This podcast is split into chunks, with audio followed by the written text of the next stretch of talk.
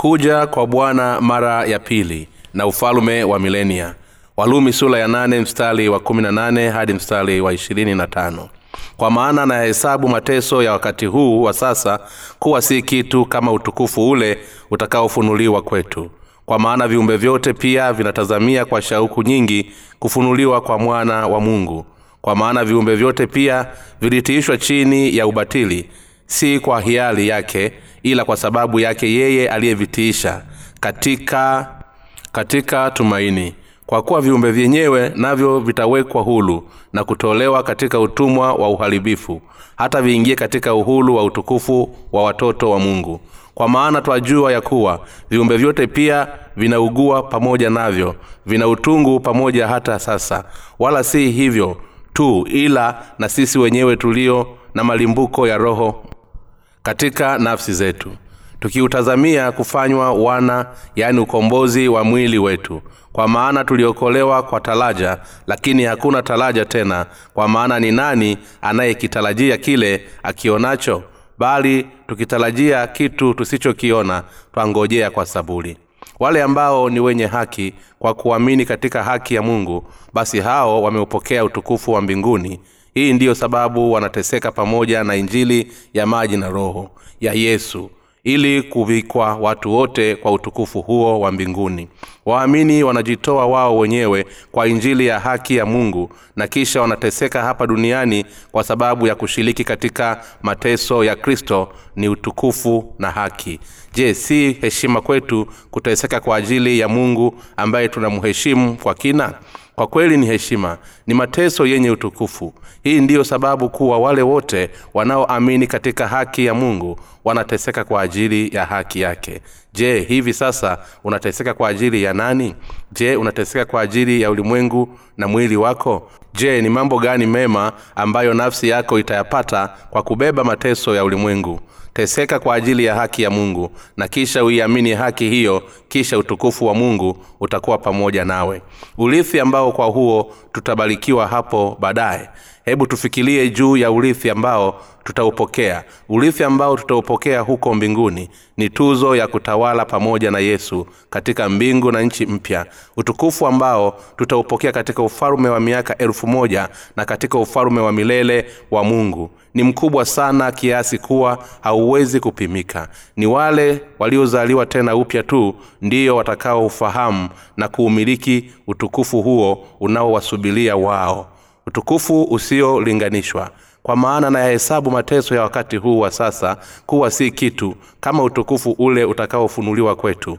Walumi sura ya nane mstari wa kumi na nane hali ikilinganishwa utukufu utakapookelewa na waumini kutokana na mateso yao katika wakati huu wa sasa. Paulo alisema kuwa utukufu wao utayazidi mbali mateso wanayoyapitia sasa. Hii ni kweli kabisa. Utukufu ambao unatusubiri sisi ni mkubwa sana kuliko mateso ambayo tunayabeba hivi sasa. Tarajio kuu la uumbaji kwa maana viumbe vyote pia vinatazama kwa shauku nyingi kufunuliwa kwa wana wa mungu. Kwa maana viumbe vyote pia vilitiishwa chini ya ubatili si kwa hiari yake ila kwa sababu yake yeye aliyevitiisha katika tumaini. Kwa kuwa viumbe vyenyewe navyo vitawekwa huru na kutolewa katika utumwa wa uharibifu hata viingie katika uhuru wa utukufu wa watoto wa mungu. Walumi sula ya 8 mstari wa 19 hadi mstari wa 21 uumbaji wote wa mungu unatamani kuwekwa hulu toka katika utumwa wa dhambi. Ili viweze kuwekwa hulu ni lazima ufalume wa mungu uanzishwe kwanza hapa duniani. Viumbe vingine vya uumbaji vinasubiri watoto wa mungu kuwa wakuu wa ule ufalume wa miaka elfu moja. Hivyo uumbaji wote unaisubiri ile siku ambayo wana wa mungu wakiwa wamevikwa utukufu wa mungu watakapotawala pamoja na mungu katika ufalume ule wa mungu unaokuja. Kusubiri ukombozi wa miili yetu kwa maana twajua ya kuwa viumbe vyote pia vinaugua pamoja navyo vina utungu pamoja hata sasa. Wala si hivyo tu ila na sisi wenyewe tulio na malimbuko ya roho sisi pia tunaugua katika nafsi zetu tukiutazamia kufanywa wana yaani ukombozi wa mwili wetu kwa maana tuliokolewa kwa taraja lakini hakuna taraja tena. Kwa maana ni nani aliyekitarajia kile akionacho? Bali tukitarajia kitu tusichokiona twakingojea kwa saburi. Walumi sura ya nane mstari wa ishirina mbili hadi mstari wa ishirina tano. Wale wanaoamini katika njia ya haki ya mungu wameokolewa toka katika dhambi zao zote wanausubilia ufalume wa mungu katika siku ile utakapowadia hali wakivumilia katika mateso yao yote. Wanateseka sana kwa ajili ya injili na kwa kupitia mateso tarajio lao kuu ni ufalume wa mungu. Linakuwa kubwa zaidi.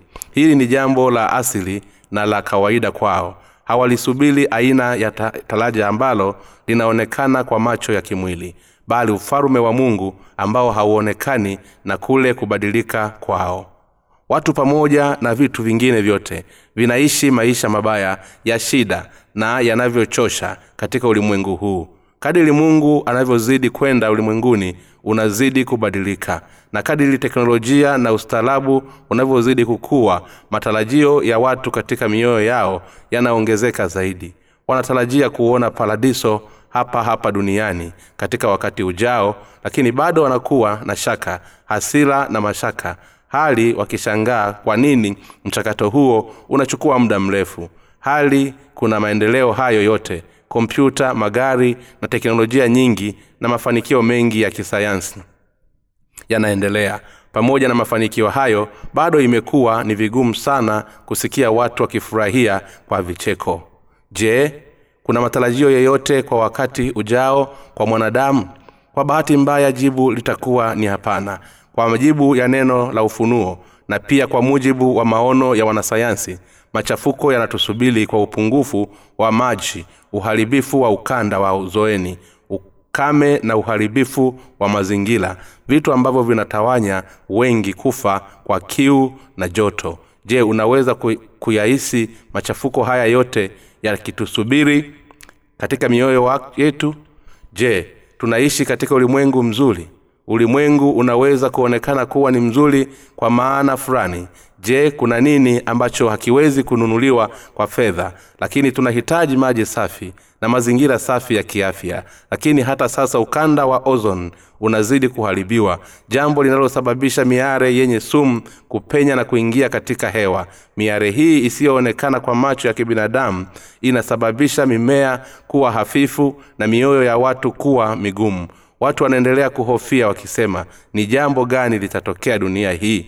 Lakini kinyume na watu wa ulimwengu sisi waumini tuliozaliwa tena upya tuna imani kuwa tutashiriki katika ufufuo wa kwanza na kisha tutatawala pamoja na yesu kwa miaka elfu moja. Bibilia inatueleza sisi kuwa bwana mwenyewe atashuka tena kutoka mbinguni kwa sauti kuu sauti ya malaika mkuu na tarumbeta ya mungu wathesalonike wa kwanza sura ya nne mstari wa kumi na sita. Swali ni kuwa lini atarudi? Bwana wetu aliahidi kuwa atakuja kuwachukua wote wanaoamini katika injili ya maji damu na roho. Kwa hiyo tunaisubiri ile siku. Wale waliozaliwa upya wanaamini katika injili hii. Dhambi zangu zilipitishwa kwa yesu wakati alipobatizwa na ninamwamini bwana kuwa ni mwokozi aliyehukumiwa adhabu kwa ajili ya dhambi zangu na kwa niaba yangu mungu ametupatia wokovu kwa kupitia mwanawe pekee yesu kristo. Yesu kristo anakuja tena kuwafufua watu wake na kuwafanya kutawala kwa miaka elfu moja katika dunia hii. Bibilia ni kama fumbo la picha ambalo linapaswa kuanganishwa pamoja na wasomaji wake.